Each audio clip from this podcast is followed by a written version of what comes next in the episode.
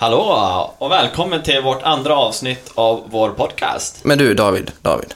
Vänta lite nu. Eh, har inte vi skaffat en jingel?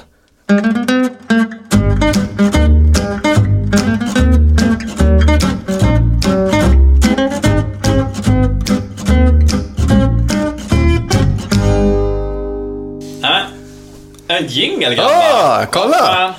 Någonting nytt har hänt i alla fall. Ja, Ja, vi har ju inte lyckats hitta en, eh, någon typ av logotyp än. nej, men vet du vad vi har? Vi har ett namn. Ja, Ja, det har vi. jag vill väl ta credden för den. Eh, vi har döpt vår podd till Allt under kontroll.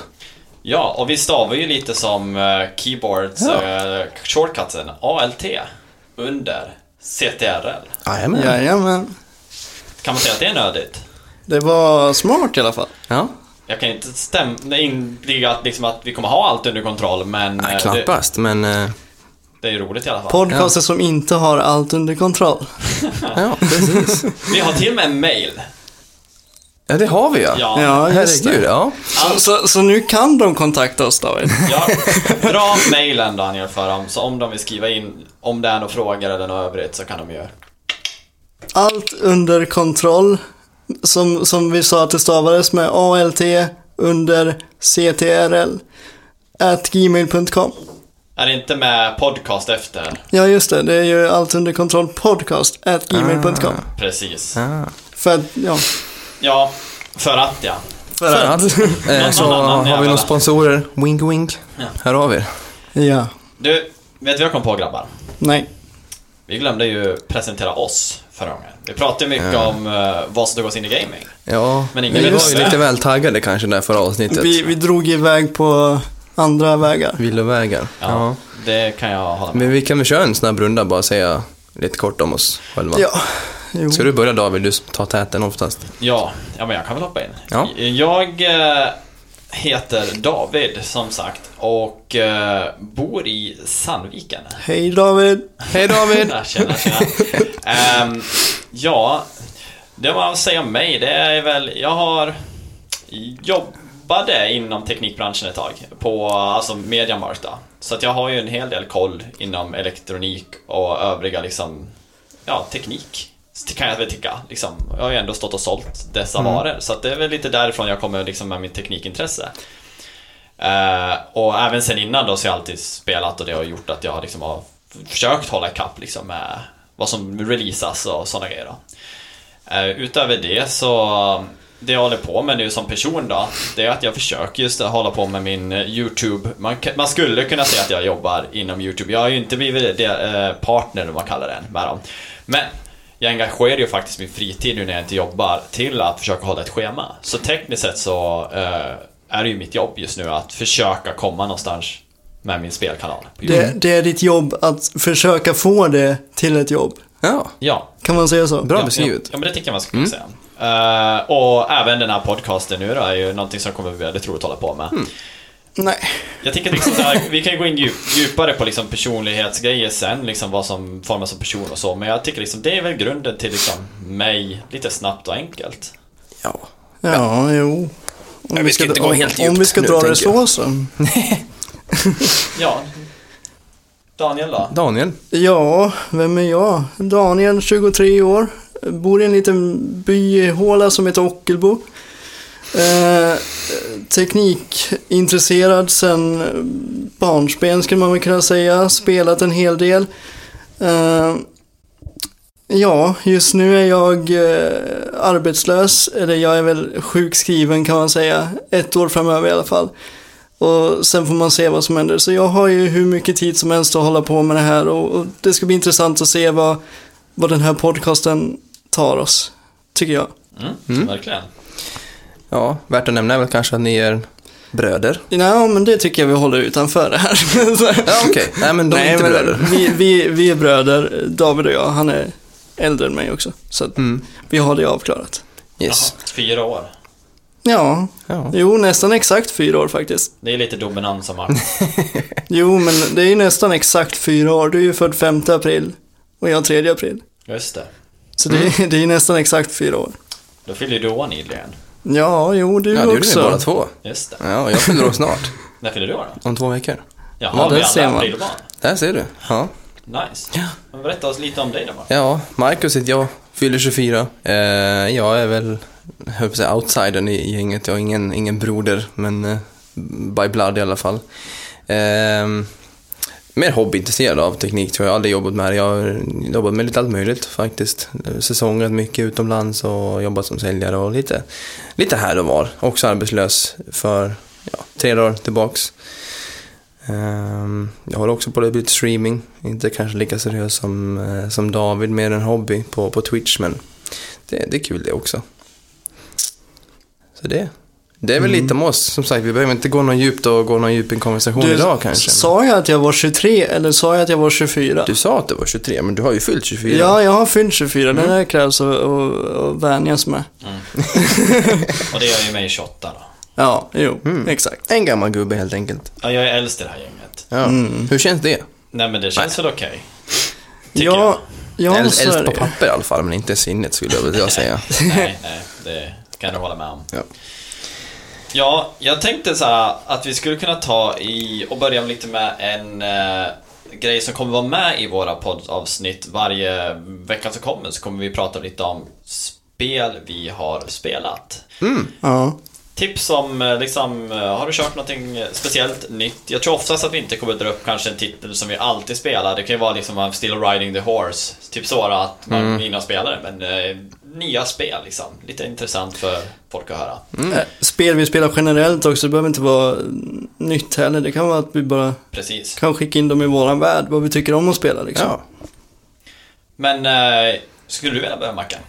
Har du något spel du har Eh, testat den här veckan? Ja, vi har väl eh, ett par stycken faktiskt. Några vi har spelat ihop, du, jag och David. Ehm, eller inte ihop, men samtidigt. Mm.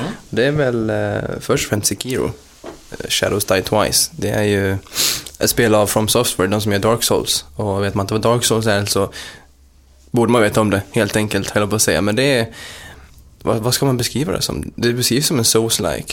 Ja, Sekiro. det har ju blivit en egen eh, genre. Ja. Alltså Souls-like. Det är Ja. liksom, du, Ja. du ska dö.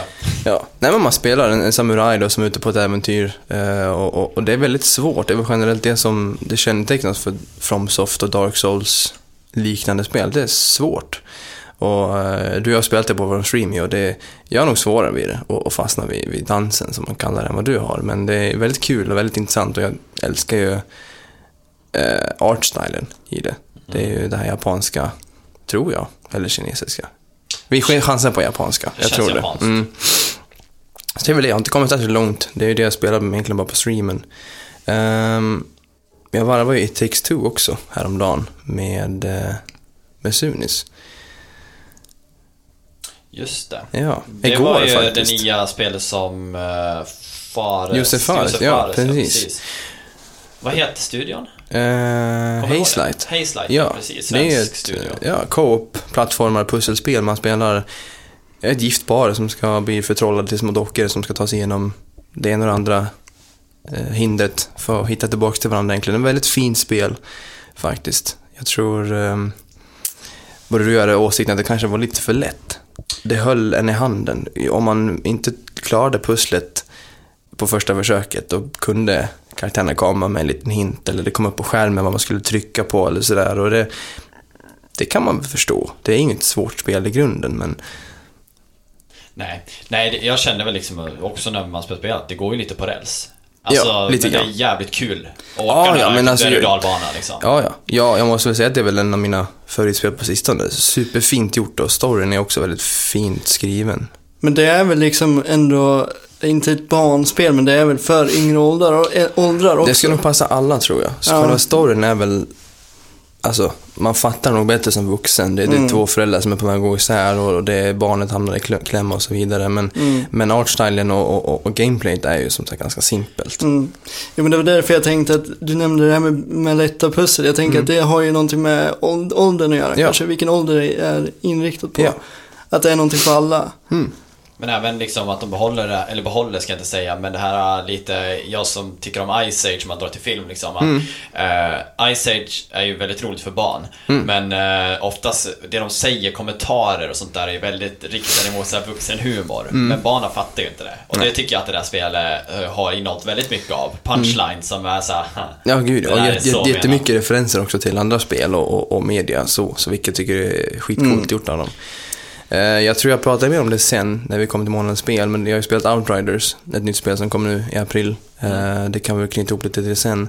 Sen har jag väl ja, småspelat egentligen lite Warzone och, och lite Guitar Hero faktiskt. Det är väl det jag har suttit och plinkat på i, i veckan. Guitar Hero. Ja, Till... Ehm, till datorn. Jaha. Ehm, det började egentligen med att jag och mina kollegor då började spela på en liten, liten middagsbjudning, höll jag på att säga. Och, och så fastnade jag för det, för jag, jag förlorade. Mhm. Och jag är i grund och botten gitarrist och jag förlorade mot en trummis. Och då blev det lite jobbigt. Så jag gick hem, lyckades koppla in mina gamla gitarrer i datorn. Det finns faktiskt program som heter Clone Hero, gratis, Mm, open mm. source då, så du kan ladda ner låtar från alla möjliga olika spel.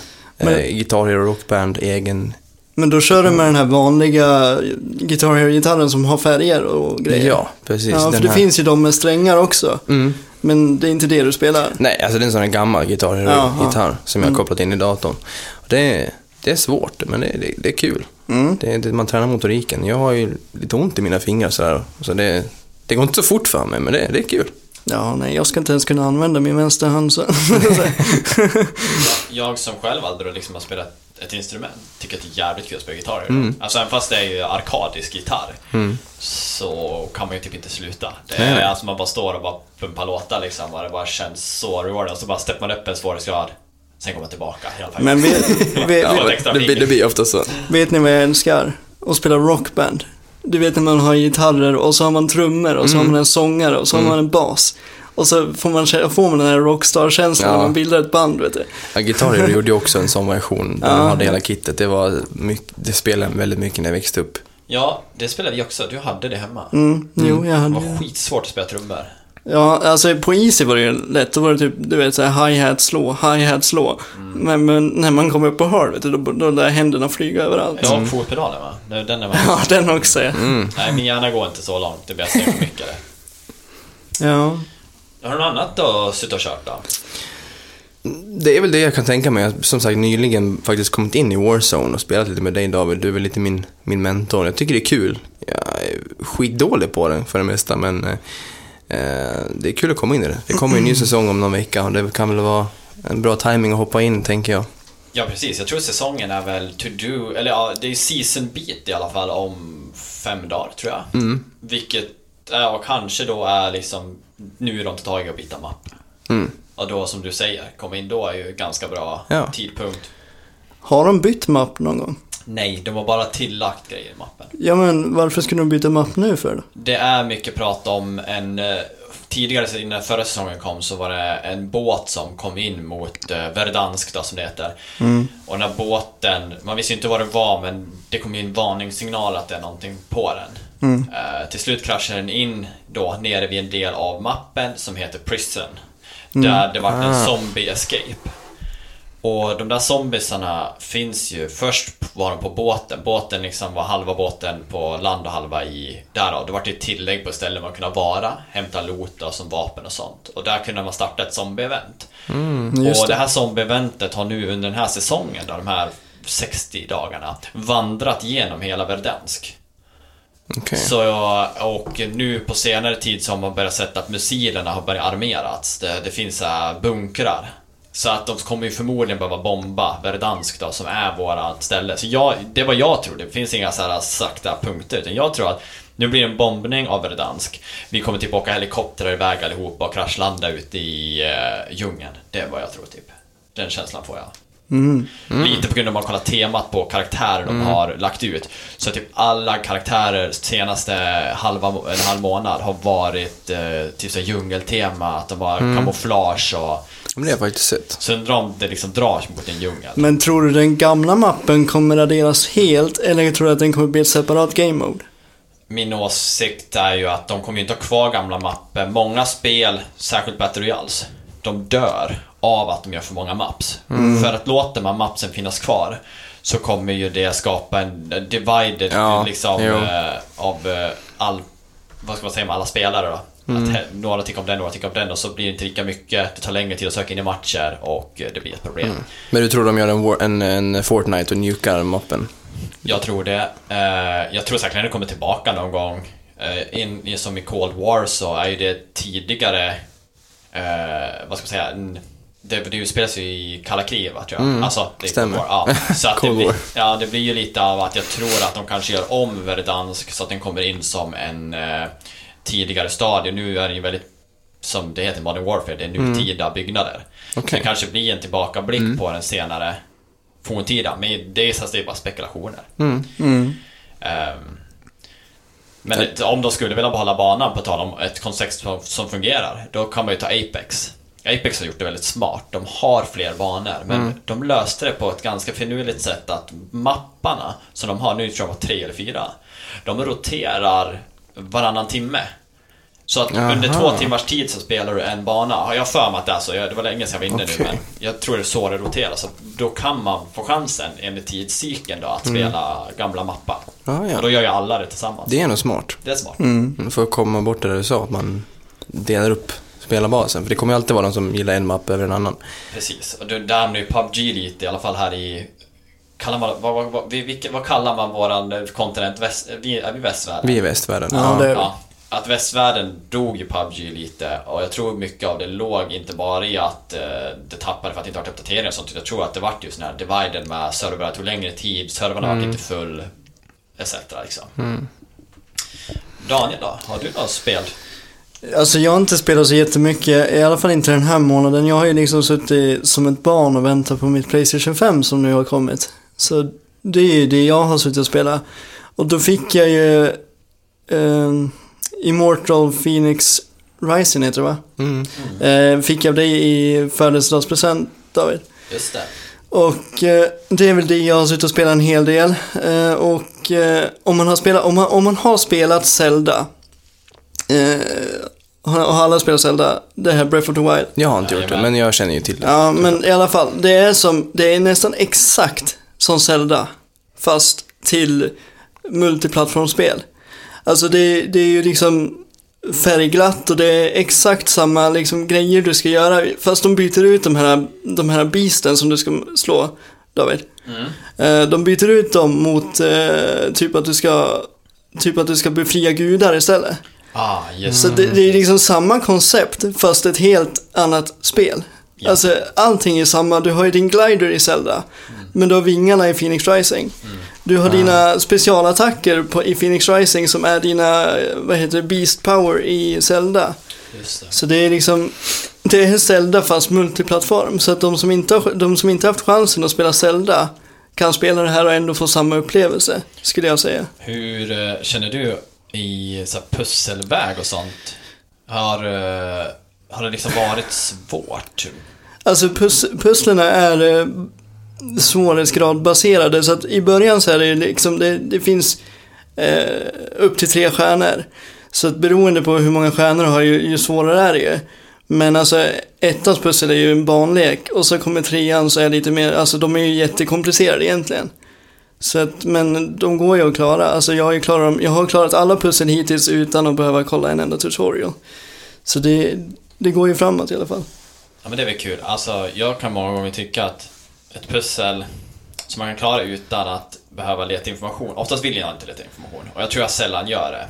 Men jag vet ju att det finns en gräns där man känner att det blir overwhelming. Jo men du vet det finns ju sådana här spel där pussel kan skapa huvudvärk. Eh, och man, man liksom ger upp efter ett tag. Men det här spelet är inte sånt för man ser alltid en progress i det man gör.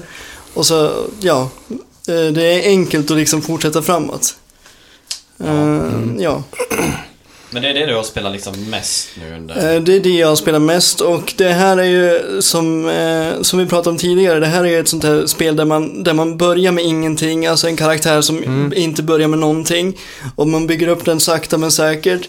Man får ju liksom eh, blessings av gudarna, ju mer uppdrag du gör, ju mer blessings får du och ju starkare blir du. Så att du får ju deras hjälmar, du får deras rustning, du får deras blixtar, du får Ja, allt möjligt. Jag vet inte om jag ska berätta någonting om storyn, men eh, för det blir ju lite spoiler eftersom, du, eftersom du David vet jag har tänkt att spela det. Jag kommer också spela det. Och du också. Ja. Och så de som lyssnar kanske också tänker att spela det. Så jag tänker att jag nämner ingenting om storyn men jag rekommenderar spelet starkt. Mm. Ja men lite roligt. Jag tror att liksom många som inte äger ett Nintendo har ju liksom, vill ju ha Zelda. Ja, och liksom jo. som du säger, att här har vi ett spel som är portat till alla olika konsoler samt data liksom.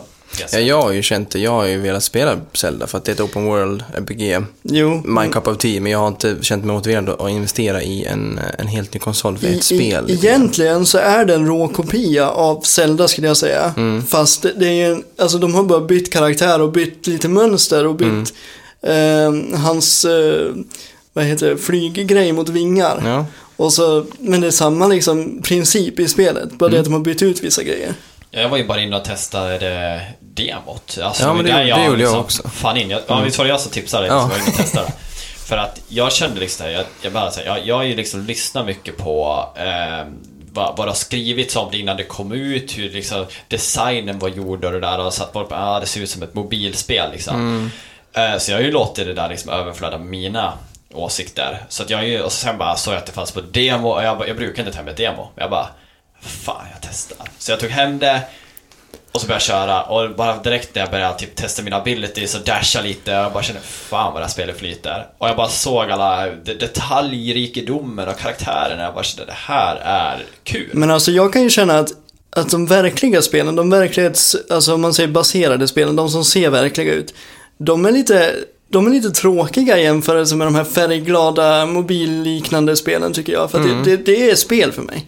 Så ska spel se ut. Men det blir mycket Ibland. i våran eh, sta standarden liksom i eh, vad folk tycker om nu. Kollar man på de mest nedladdade spelen på Steam. Då har vi ju liksom de här, eh, vad heter det då? Först har man ju Minecraft i ett. Men sen är det ju det som är i 2D. Vad heter det? Det ser ut som Minecraft fast man- Terraria. Terraria. Terraria, Det är det är ett av de mest köpta spelen i Steam. Det är liksom graf grafiskt mässigt så är det ju inte så, alltså det, är- det är ju fint i den eh, Ja, ja. pixel art-grafiken de gör det. Men det är inte realistiskt Nej, det är ju inte där det ligger liksom, idag vad vi kan skapa. Nej. Och det blir ju lite samma sak med så här, polygoniska spel.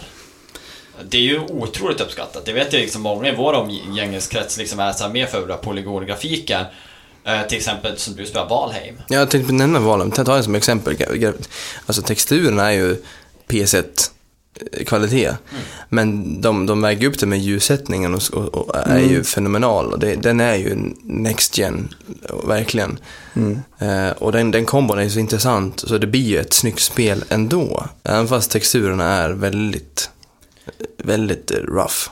Men är det inte då liksom sättet att tänka för mig, det är att när jag spelar ett spel som är sämre grafiskt, alltså nu ska vi inte prata om att det, är så här, att det ser ut som att de verkar ha misslyckats, utan det är ju en tanke det är Valheim, meningen bakom det Valheim i alla fall. Precis. Och det är så är det med många spel som gör polygoner, så att Mm. de, det är effekten av det, de tycker om det här, det är därför de har gjort det. Eh, och jag känner ju att när buggar uppstår, en boss som rör sig lite skevt eller Mm. någonting sånt där, då är det ju så otroligt förlåtande när de inte satsar på det verkliga. Jo men det är mer förlåten, alltså det är ju mer förlåtande då. Tänker jag. Ja men det ser bara ut som att det där kan hända liksom i en sån här värld där det är Mm. poly, mer polygoniskt och mer liksom Games, alltså jag tycker spel är, ska vara lite mot så som man pratar Super Mario med, de har ju en viss stil. Och Mm. jag tycker om när spel liksom är, visar det här är ett spel, det är inte att jag försöker återskapa den verkliga världen. Mm. Även fast det är coolt. Ja. Mm. Jag tänkte, har vi inget mer att tillägga om vad vi har spelat den här veckan? Tänkte att vi skulle runda och kanske gå vidare till eh, månadens spel. Det som har släppts och kommer släppas nu i april. Macke, Ja. jag har inte sagt mina spel. Nej men just det, gud. Nu, nu var det då... du som avbröt av. Ja, ja, ja. Nej men då, då kör vi dina spel. Ja. Jag har faktiskt eh, en del spel. Så jävlar jag ska prata. Ja. Nej, jag ska ta det ganska kort. Jag har investerat mycket pengar på ett spel som heter Dorf Romantic. Det är väl ett av de mer roliga spelen jag spelat på länge. Det är så simpelt. Det är, om man ska bara ta spelet, är av en studio som heter Tokuna Interactive. Vi har fyra personer som kommer då från en eh, game design, eh, vad ska man säga, typ skola då. Som har gjort ett projekt. Så det här är ju inte ens liksom en riktig studio, utan jag tror att det bara är liksom, eh, vad ska man säga, skolan som har gått ut och gett dem ett namn och så bara har de lanserat det här spelet. Och det här spelet är ju ett pusselspel, hexagonspel där man eh, ska sätta ut bitar, landparts, liksom så här som eh, du har vatten, du har ängar, du har skog och du har hus. Men har man spelat Carcassonne så vet man väl ungefär vad det går ut på. Precis. Har man spelat Carcassonne, otroligt rekommenderat spel. Men då, då förstår man det här med att det du ska göra är att en vattenbit måste, måste sitta ihop med en vattenbit eller kunna på något sätt vara, det ska matcha med varandra liksom. Det här spelet går ut på att du har ett visst antal bitar som ska läggas ut. Men under tiden så kommer du få objektiv. Så har du en bit med lite landskap och ett hus på. Då kan det vara att de här husen nu säger att du ska bygga ihop sju hus till på det här äh, med nästa bit, så sätta ihop det liksom. Och då vet du att, ja du får en ny bit med hus.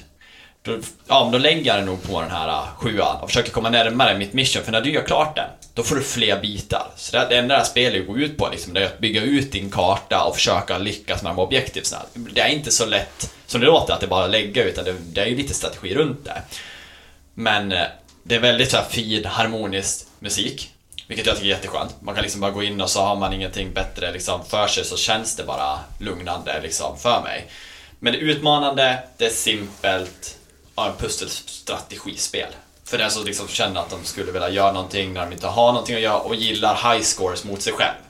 Det är liksom det det handlar om, att du utmanar dig själv till att nästa gång när jag bygger så kanske jag ska försöka bygga lite annorlunda för att komma ännu längre. Spelet går ut på att du kommer dö, liksom. Sen var det ju det du pratade om, Shadow Die Twice. Det är inte så mycket att säga om det. Liksom, storymässigt eh, var tyckte du, du binder väl liksom. Man är shinobi. Eh, eller upptränad shinobi. Eh, suren att, eh, vad ska man säga då? Att eh, försvara sin herre. En ung lord som har väl någon typ av ett blod som är en blodslinje som går tillbaka till eh, urtiden kan vi säga då. Speciellt blod. Eh, som i det här fallet ger då en odödlighet som kan ges bort liksom, men ja, på något sätt då. Vi behöver inte spoila för mycket. Nej, man kan väl kortfatta att den här herren blir väl kidnappad och ditt mål är att hitta honom. Det är väl egentligen det Precis. storyn är i kort. Det blir en klan då, Ashina, tror jag de heter va? Som tar dem och man kommer tillbaka, man blir väl, ja, du får liksom en chans att ta tillbaka din heder. Det är väl det det handlar om, liksom att både rädda han och uh, återställa heden från din förlust då. Eh, ja, jag ska inte säga för mycket om början, men... Ja, nej men det var det. Sen eh, har vi spelat lite Sea of Thieves också. Och för de som inte vet vad det är så är det ju ett, det kallas för ett Shared World Online Adventure. Så inte ett MMO. Man skulle kunna tro det, men det är på grund av att, eh, att världen inte är satt. Utan att varje gång du loggar in så kommer du in i en ny, alltså du, du, du vet inte vilken server du kommer in på och eh, du får inte behålla ditt skepp. Ditt stora piratskepp som man har, eller lilla beroende på hur många man vill vara i sin crew då. Så kallas för ett Shared Online Adventure Game. Det visste jag faktiskt inte. Intressant. Nej, det är ju också det är ett piratskepp, det hör man nästan på namnet. Det är Ja. ett piratspel. Ja men precis. Upp till fyra spelare. Mm. sandbox-spel liksom. Det är otroligt stort. Det finns väldigt mycket att göra. Det är liksom man kanske tror, mycket. är man inne och petar i det då kanske man bara tycker det lilla. Men vi har kört det här några gånger att vi har så installerat, om, installerat det igen efter ett år och sånt där. Mm. Och varje gång vi går ut så är det liksom lika äventyrligt att man känner att Jaha, så här kan jag också göra. Liksom, Mm. Man är på väldigt så här, utforskande hav med quester och saker man kan göra, skattjakter. Och även eh, den här, vad ska man säga, att du bara kör igen med cosmetic. Det finns ingenting som är eh, att du kan köpa någonting som gör dig starkare. Alla har samma principer med vapen och sånt där. Så det är ju bara cosmetic som är det du kan köpa för pengar. Ja, du kan väl tekniskt sett gå in och aldrig spela spelet och, och, och vara, ha samma ha samma förutsättningar. förutsättningar som någon som har spelat i tusen timmar, men de är förmodligen bättre på spelet. Ja, precis. Och det tycker jag är kul. Ja. Det liksom gör ju att jag kan installera mig ett år och ändå känna att jag kan gå in och ha lite kul ibland. Eh, skitroligt i grupp att köra. Ja. Det är kaos. Co-op upp till fyra spelare. Precis. Ja. Ett pussel, skattjakt, PVP-spel. Eh, nej men som du sa, vi går över och börjar prata lite om spel som har släppts och kommer släppas i april. I april. Ja, med en parentes på sista mars också. ja, men precis. ja. Äntligen. Vi vanligtvis kommer ju ha det här äh, avsnittet liggandes i förmodligen slutet av månaden. Sista, alltså som kanske släpps då eh, mot eh, sista datumet. Bara för att kunna visa och säga vilka spel som kommer släppas. Ja. för nästa månad. Ja. Men nu kommer vi även dra upp några som kom innan på grund av det här avsnittet kommer ju lite i början av april, Ja. mitten, så att eh, vi drar vi börjar ju podda i, i mitten på april där, så då får vi, får vi komma ikapp. ja, men precis. Vi tar upp de titlarna. Eh, Jag tycker att Makedonien ändå spelar ett av spelen. Två av dem, Två. Ja, men precis. Ja. Då tycker jag vi skickar över ordet lite Ja. Men om vi ska gå tillbaka, för vi vill ändå prata om det för att det är ett väldigt intressant spel. Det är ju Disco Elysium som nu har fått ett, ett ny släpp kan man säga i, i slutet på mars. Precis. Och Disco Elysium kom ju ut f- 2018 eller 19 tror jag. Men nu har det släppts igen och um, med ny content och full voice acting, vilket inte hade innan. Men det är ett väldigt intressant spel. Det, det är ett väldigt okonventionellt RPG skulle jag säga. Eh, man spelar en, en detektiv som, eh, som vaknar upp på ett hotellrum, helt nedsupen, kommer inte ihåg någonting. Och han vet bara att han är på den här platsen för att lösa ett mord egentligen. Eh, den här detektiven, han är också grovt psykiskt sjuk. En, en rad olika vet det, diagnoser.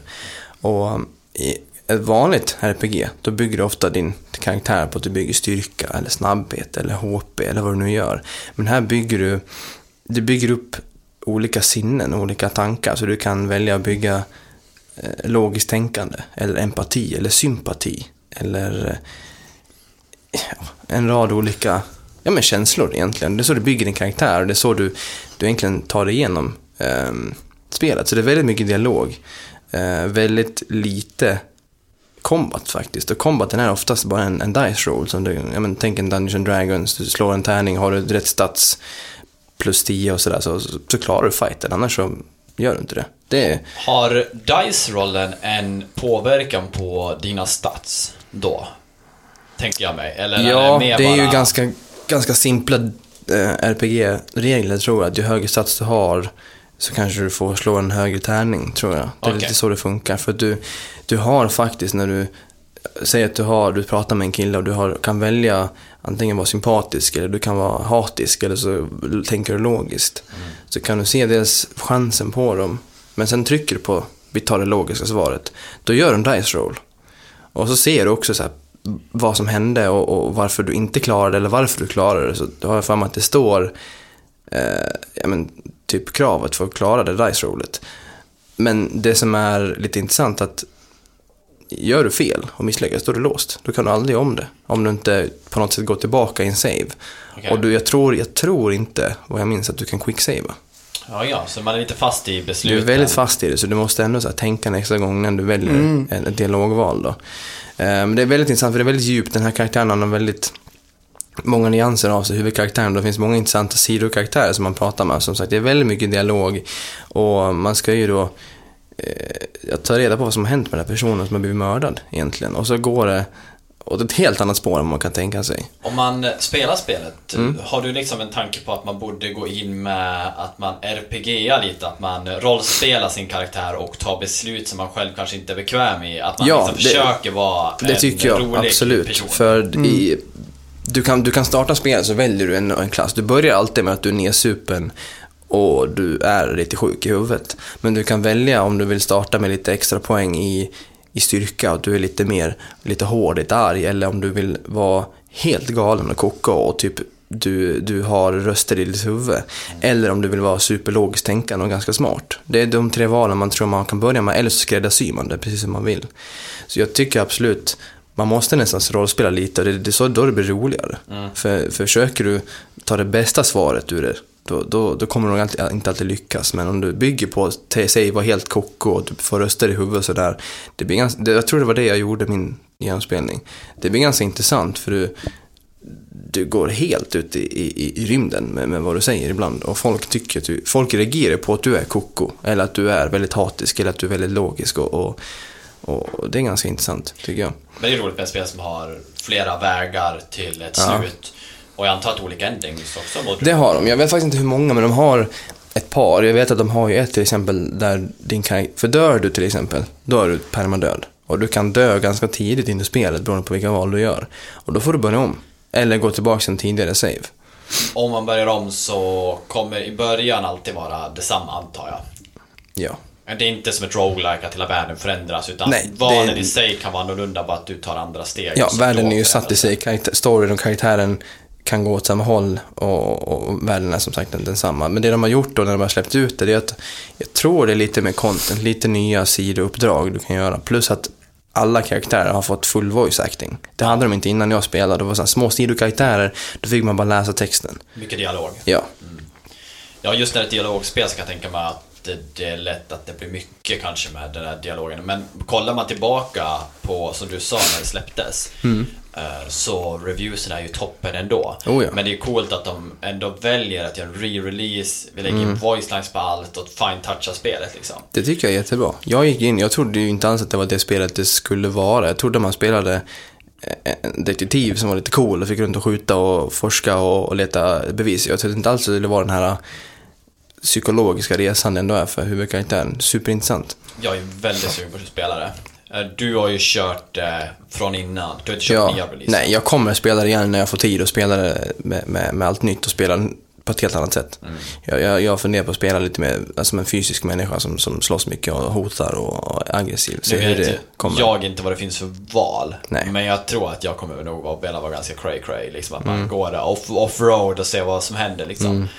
Eh, funkar inte får jag väl ändra approach. Ja. ja, har du, hade du hört om delspelarna innan?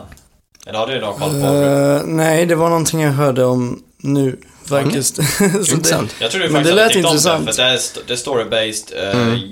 eh, och man ser uppifrån med kameran. Ja. Lite isometric. eh, ja, det är väldigt långsamt tempo så man kan ju verkligen, man, man går verkligen runt. Men det lät ju som, alltså du vet så här, en, någon form av så här brädspel som man har spelat förut. Typ så här eh, Warhammer, att man slår en tärning och så får man ett beslut. Ja, Utifrån det man, och så sen går man vidare och så får, man ett, får man en konsekvens av det och så, ja.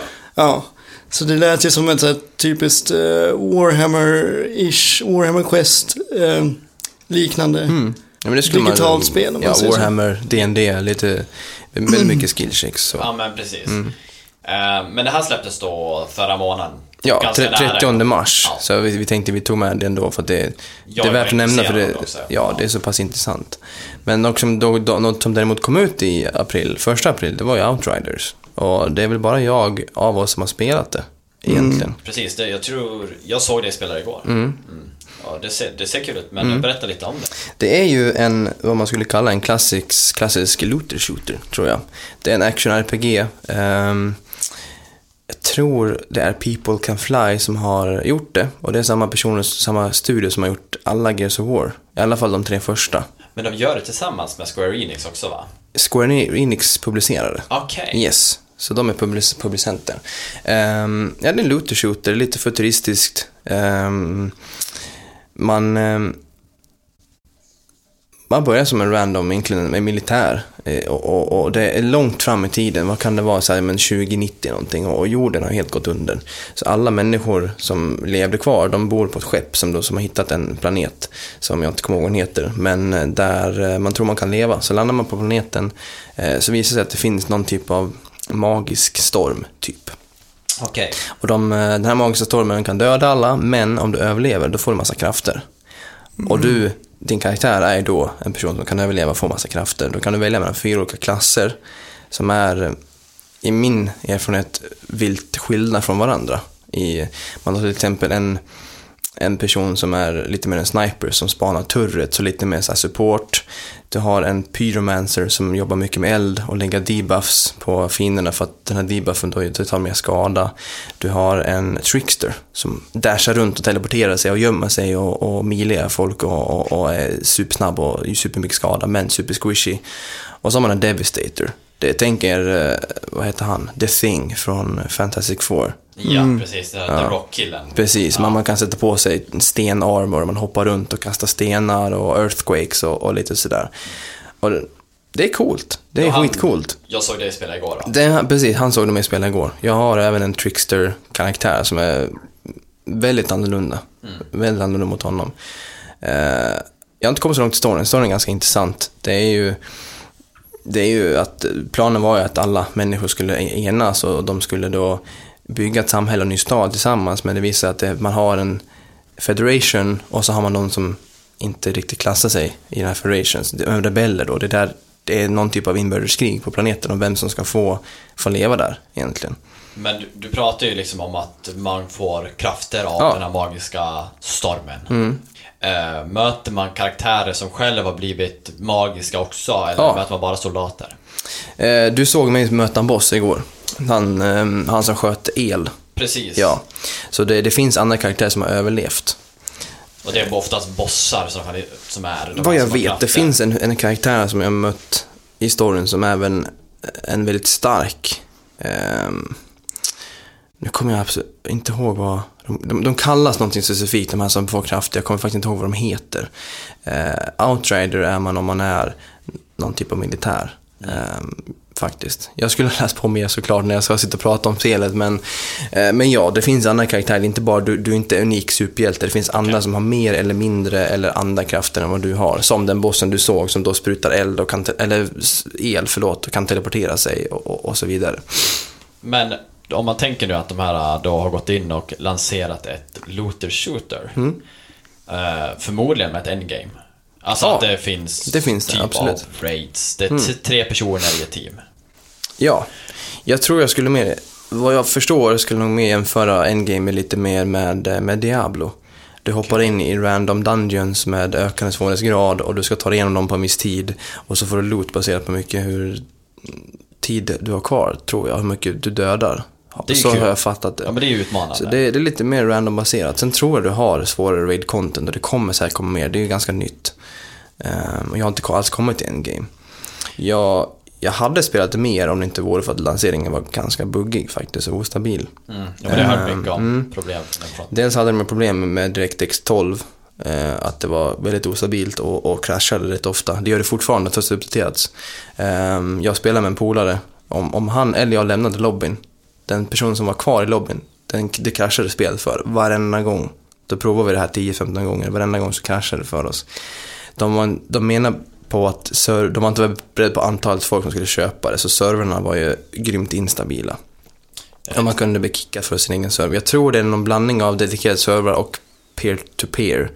Ehm, men de hade inte kapaciteten för antalet människor. Så det blev ju eh, mycket lagg. Men det, det är bättre nu. Jag spelade igår senast, två veckor efter launch. Och det, det, det är på rätt väg i alla fall. Men om man pratar om de andra looter som finns ute som eh, Destiny. Mm. Borderlands är ju egentligen ett looter shooter men det är Ja. ju inte kanske lika mycket end content. Men sen har vi Division, Mm. Anthem som nu lades ner. Ja. Och Just det. Warframe. Står den, liksom, tror du de kommer stå pall att kunna liksom få över folk och gå liksom längre i expansions eller känns det bara som ett campaign-spel man spelar igenom och lite roligt och gå vidare? Liksom. Jag Alltså, bara- tror, har alltså det har ju haft väldigt mycket hype, precis som Anthem. Och jag spelade Anthem och det här tycker jag håller sig än så länge, alltså tekniskt mycket, mycket bättre. Så så länge de kan pumpa ut endgame content och det inte blir samma dungeon, samma raid eh, om och om igen, absolut. Det, det tror jag, det kan nog hålla sig ett tag. Men så länge de, de håller sig och inte bara lägger ner det, det, det tror jag absolut. Då har vi ju, där var ju The Outriders, släpptes första april. Så det är Första ju april. ute för folk som vill Ja. testa. Precis. Sen, eh, sen har vi ju titeln Oddworld. Ja, Släpptes den 6 april, så lite mer nyligen. Det heter Oddworld Soulstorm. Eh, vanligtvis så kanske man hade kollat in lite mer. Jag, jag har ju liksom erfarenheten av Oddworld sen Playstation 1. Jag vet inte om du kommer ihåg det Daniel, att vi hade det? Eh, nej, inte just det. Men jag vet också att de kommer släppa en Oddworld eh, Collection inom en snar framtid. Så de kommer liksom... Man kommer få chans att spela igenom dem också. ja. Oddworld har alltid varit en spel som utgår från liksom att det är en väldigt mörk humor i det. Och de, ett side-scrollig spel, vilket är ju, du ser ju från sidan, men du kan gå runt hörn så följer, liksom, det följer efter liksom, det, är väl ändå, det är väl 3D fast det är 2D. Ja, precis. Side-scroller, ja. Och eh, grejerna händer liksom oftast utifrån så att i perspektiv där du är, om du tänker Super Mario-perspektiv, Mm. här går jag på min grej. Så eh, där det typ står soldater då, som försöker döda den här alien du är, Mm. Odd. Eller jag tror han heter Odd. Eh, Är ju långt bak i bakgrunden. De kommer ju inte kunna springa till dig. Så det är ju verkligen så ett pusselspel som jag skulle säga handlar mycket om, eh, det är ett smarthetstest. Det är ju många som säger att det här är så svårt. Det är liksom, de har tagit med det här från Play- Playstation 1 och behållit svårighetsgraden, vilket Mm. många är otroligt nöjd med.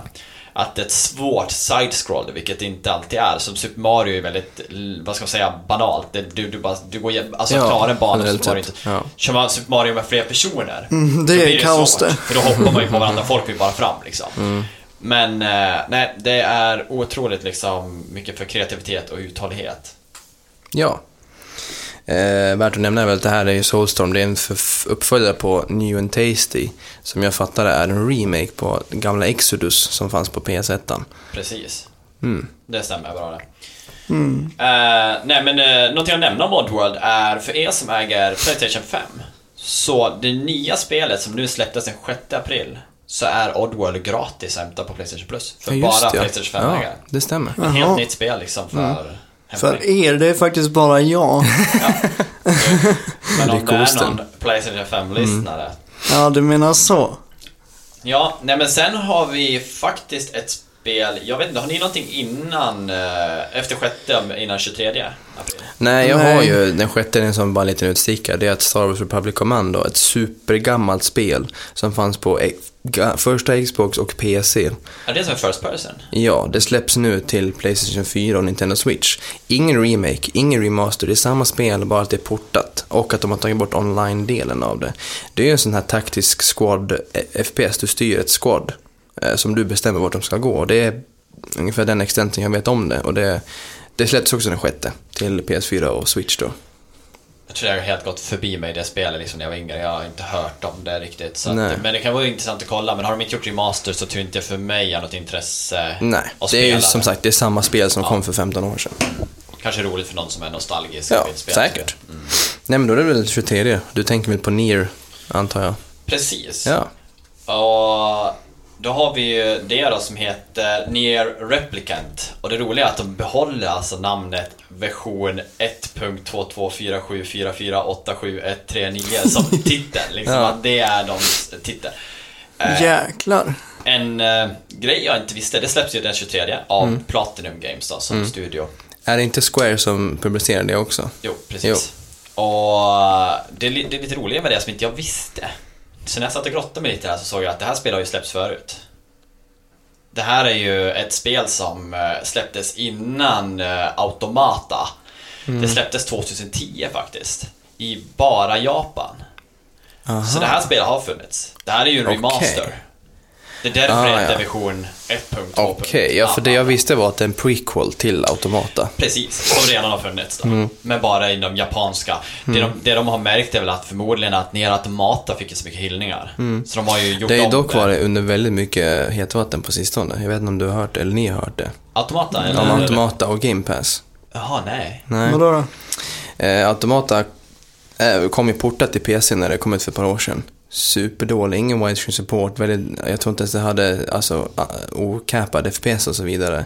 Och um, ja, man, man var tvungen att ladda hem mods för att få det att funka nästan. Okej. Eh, jag har testat det, det var lite krångel. De har nu släppt månadens Xbox Game Pass då, som du kan få på PC där du då betalar en subscription-summa och så får du spela en viss antal spel genom att du streamar dem eller laddar ner dem. Där finns Nier Automata, men det är Xbox One-versionen som är superbra patchad. Du har widescreen support, allt det här som du inte har på PC-versionen som kom ut för 4-5 år sedan. Så folk är ju superless på det här som hänt och går man in på Steam nu och kollar reviews på Nier Automata, då är jag superbombad med negativa reviews. Och det är ju en grej att tänka på ibland är att när Xbox Game Pass då, Mm. som nu eh, kör till PC, fungerar då. Mm. Att många av spelen de faktiskt lägger upp som finns på Steam, så portar de det från konsolversionen. Ja. Och det är ju lite intressant att Ja. de väljer att göra så.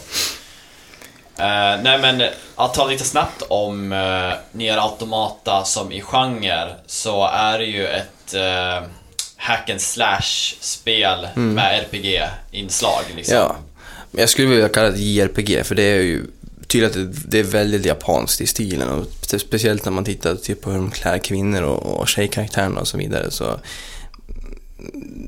det är ju ett, ett, ett spel från Asien. Ja men precis, ja. verkligen. Ja, det är det. Eh, påminner mig om lite så här typ futuristisk anime-känsla. Ja, men lite grann.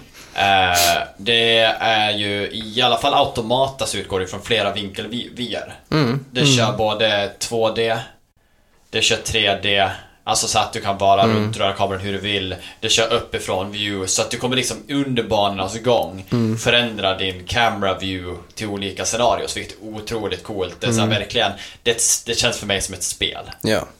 Men eh, med hack and slash inslag då, så att det är lite mash but, but, button mashing. Jag hade velat spela igenom Automata och ge det en chans för jag testar och det var inte alls för mig. Det var lite för animifierat om man säger så, för min del. Men många som säger att man måste ha spelat det en gång och sen spelat det igen för att man ska uppleva hela storyn. För man låser upp, som jag fattar en ny karaktär. Som, Precis. Och som du säger, det här är en prequel ja, till den andra. De har ju inte någon direkt kontakt med varandra vad jag har förstått. Mer än att eh, det här är bara innan. Det är inte något som återspeglar karaktären i Automata. Men det är, Ja. det är mer om själva, jag tänkte säga universumet, men världen de är i. Eh, dystopisk värld, den har gått under. En sjukdom som är över världen. Och en pojke som ska rädda sin syster. Så här korta drag. ja. Ja, sen har vi ett spel som jag vet att du vill prata om Daniel. Jag pratar om och pratar men jag, jag paxade och skulle ta upp det i alla fall. Eh, det är ju um, Pokémon eh, Snap, eller ja det heter ju New Pokémon Snap. Och eh, för de som spelar det på 64 så är ju det ett Pokémon Safari. Där man åker runt i en, i en sån här safaribil och får ta kort på olika Pokémon. Så, så får man under vägens gång får man ju lite så här uppgifter att du ska ta kort på tre stycken eh, Charmanders, du ska ta så får du liksom belöningar som du kan använda i slutet på resan för att köpa typ eh, rare candies för att locka fram lite mer, eh, vad heter det? Ja, speciella Pokémon. Speciella Pokémons, ja precis. Eh, och så vidare. Så det, det är ju mer ett så här upplevelsespel. Det har ingenting med att du måste anstränga dig. Utan du kan bara sitta där med ditt switch. Och du kommer ju använda switchen som, som eh, din kamera. Typ, alltså du vet så här rikta upp och ner. Okej. Och, eh, som man gör på mobilen nu för tiden när man använder den här AR-funktionen. Så det är väl, eh, det är väl ungefär eh, det som finns att säga om Pokémon Snap. Det är inte så avancerat så, utan det är väl mer ett upplevelsespel att man ska få uppleva Pokémon i en safari-liknande värld. Jag eh, kollade ju på trailern på det, det ser otroligt fint ut. Alltså, Ja, det ser mysigt ut. Ja, det ser Ja. mysigt ut.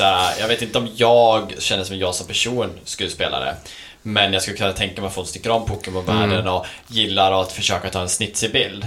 Ja, men du vet, du vet på, på 64 då kunde du ju köpa den här äh, kamerarullen som du satte i, i eh, under kontrollen. Minneskortsplatsen, ja. Precis, och så tog du ett kort på din Pokémon och så kom du ut på, print. på print under Aha. kontrollen.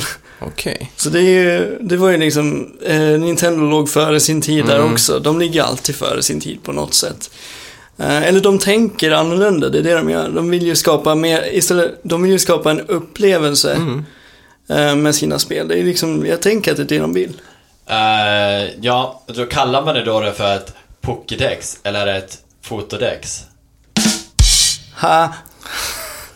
Du får inte sett garva av mig. Fy fan vad Du, dåligt. du, du har väntat med att använda den där Ja. effekten va? Jag Du har bara väntat kom hela på ett skämt, avsnittet. eller bara kom på någonting som kunde vara tillräckligt dåligt för att kontrollera. Ja, ja. Nej. där. Där har vi det. Så, så dåligt tyckte jag att det var. Eh, någonting roligt att tillägga med det här är att de som tar bilder, vad jag förstod det som, kommer du kunna edita. Så Ja, du kommer jo. kunna göra en lite djup editing. Jag tror ju att det är så här att det, det kommer sparas ner på ditt switch. Du vet som att du tar en, som att du tar en eh, sån här screenshot. Sen kan du föra över det till eh, Sen kan du också föra över det till SD-kort om det är så. Eller så kan jag tror att spelet kommer med en eh, editing eh, i sig. På en väldigt simpel ändå. Det är ju barn som ska kunna använda det. Men eh, ja, det är väl eh, det är ett upplevelsespel så det är inte så avancerat som de spel som ni nämnde. Men det ja. Känns som att det skulle kunna bli stort där borta, typ Japan och sådär, Ja. där de ja har men det, mycket det, switches. det är ju där det är stort. Alltså, Och jag kan ju faktiskt säga att jag kollade upp det där och det kommer ett editingprogram i spelet. ja. Eh, som du säger, kanske inte allt för avancerat, men du kan ändå tuna färger, dra upp kontraster och få det liksom att poppa. Mm. Eh, även att de här bilderna du tar och gör läggs upp i en uh, typ Fotodex community kan vi säga. Där, Nu sa du Fotodex. ja, jag tycker att det låter snitsigt så det får fortsätta Ja. så. och Ja, det- då känns det som att liksom, där kommer de kunna bli votade. Så tar du en bild, en speciell bild, för att tidigare så kan du ju få Pokémons att få ett behavior, en typ av känsla, genom att eh, påverka den med antingen mat eller eh, omgivningen är kväll, bla bla bla. så kan du få jo. bilder som är mer speciella och så editar du dem och så börjar du få likes. Ja. Och där kan du ju liksom poppa ungefär som Instagram, att man får den här lite rewarding känslan av att min bild är någonting, så går man ut och försöker ta en ännu bättre bild. Och så blir man lite känd inom den här fotograf-communityn. Känd för att fotografera Pokémon, så vem skulle inte vilja bli det? Jag har Inte ju ett sista spel jag skulle avrunda med. Vi har ju dragit ut det sen redan på tiden, vi skulle ju hålla lite kortare. Ja, men det- det är sån där. klassiker. Har ni hört om Returnal? Uh, Aldrig. Oklart. Nej. Det här var ju jätteroligt. Jag satt igår kväll och tänkte att jag måste ha en till titel. Så jag satt faktiskt och tittade och så bara drog jag ihop och så bara Returnal, vad fan är det? Så jag drog en lite snabb googling, började kolla YouTube och började se så här, jäklar vad mycket bra eh, skriverier är om det och det sägs vara ett av, det här är ett Playstation 5 Exclusive som kommer. Den kommer den 30 april av eh, en eh, studio som heter, nu ska jag se så jag säger rätt, Housemark You. Aldrig hört talas om. Nej, inte jag heller. Så att jag, jag, jag tror de säkert har gjort mycket annat. Många skrev att det är en bra studio. Jag som sagt har inte koll på dem. Kanske ska läsa in mig lite mer på dem sen. Det här är det som är lite coolt med det här spelet. eh, Det här är ju... eh, Är det någon som kommer ihåg? Alien gjorde ju en ny film som inte var så jätteälskad. Alien Isolation heter det så? När de åker Det är ner ju sina... sp- Det, det är det. spelet. Okej, nej, vad heter eh, Alien... eh, Pegas... Nej, du tänker på Prometheus. Prometheus, ja. Men- När de åker Ja, till mm, Alien-planeten. ja. Ja. Jag kollade trailern och jag bara direkt fick en vibe det här är ju Alien, alltså i en ny tolkning. Eh, du är en karaktär som heter Celine som får typ en uh, varnings distress signal i ditt rymdskepp. Uh, så kallas det så White Shadow. Eh, hon åker ner på den här planeten som heter Atropos. Här nere så börjar man märka att allting såg ut rätt till. Hon är ju nere för att kolla vad den här signalen, distress-signalen är. Hon åker ner och direkt börjar liksom se sådana här typ av monument på konstiga eh, monster kan vi säga, eller en, en utomjordisk ras kanske vi ska säga. Och ganska snabbt i den här trailern så får man liksom se de kommer in i den här uh, battle sequensen som är third person. Känns lite som när, man, när de skjuter, lite Gears of War slash Doom, där tunga vapen, att det är så stor eh, cross, cross eh, air, liksom i mitten, ingen liten prick utan den är ganska wide. Samtidigt som du har en dash-funktion så du är snabb, du har lätt lite quake i det också så att, så att du det är snyggt. Otroligt estetiskt snyggt. Eh, Klassat som ett av de snyggaste spelen. Alltså när man läser reviews, så det här är- kommer nog vara en av de topptitlarna till Playstation 5 just nu. Därför är det så konstigt att jag inte har hört om det. Och den, är, den har, det är psykologisk skräck. Så att den har ett skräckinslag, så att det ska vara lite obehagligt. Samtidigt som det är ganska actionfyllt. Så i trailern så fick man se när personen i sig börjar få typ så här, vad ska man säga, gå in i en... Um, som psykologisk stress sätter ju liksom en... Att din hjärna börjar ju... Du får bli psykos. Precis. Och hon börjar inbilla sig saker. Tills som att det, är vi ens på planeten kan man börja förfråga. Hon börjar se saker som eh, från sin eh, barndom slash eh, saker som har hänt förr liksom. Lite posttraumatisk stress. Precis, och det här Liknande. händer under tiden och när hon går in, nu som man ser i trailern, in i ett hus så går det då från third person till first person. Vilket var otroligt intressant för mig. Jag bara, aha, okej, så det blir det first person nu? Alltså, och det börjar bli lite mer, att de varierar skräcken med shooting, third person liksom. Okej. Och, otroligt roligt att nämna, det är ett roguelike. Nej. Dör du, så kommer världen förändras. Och du Okej. kommer, fienderna kommer vara, uh, spana annorlunda, kommer på annorlunda platser. Så att världen kommer inte vara detsamma. Men jag tror att pusslet kommer du fortfarande, du ska försöka lösa helhetspusslet om varför jag antar signalen kom eller varför är jag här, varför har jag blivit tagen hit. Jag tror pusslet kommer vara det. Mm. Men det är det, och det släpps nu den 30 också. Så att eh, man har två titlar där då. Både Pokémon och ett psykologiskt skräckspel, så det är väl helt Ja, Just det, jag glömde säga när Pokémon släpptes, men det släpps också 30 Ja, och det är väl Bandai Namco som gör det som vanligt. Tror jag. Förmodligen. Alltså, det ser ju ut att vara ett AAA-spel ändå. Det kostar ju fullpris Om Ja. man tittar på, på Ja, Google. otroligt snyggt. Jag, Efter vi stänger av här så tycker jag vi drar och bara kolla på... eh, På trail? Ja, ja, jättegärna. Ja. Ja, visst. Men eh, jag tycker vi rundar och jag var ju lite kär i jingeln. Ska vi dra en jingel och bara avrunda? ja, men just det, vi hade en sån också ju. Vi drar en jingel. Ha det så bra. Hej då! Hej då!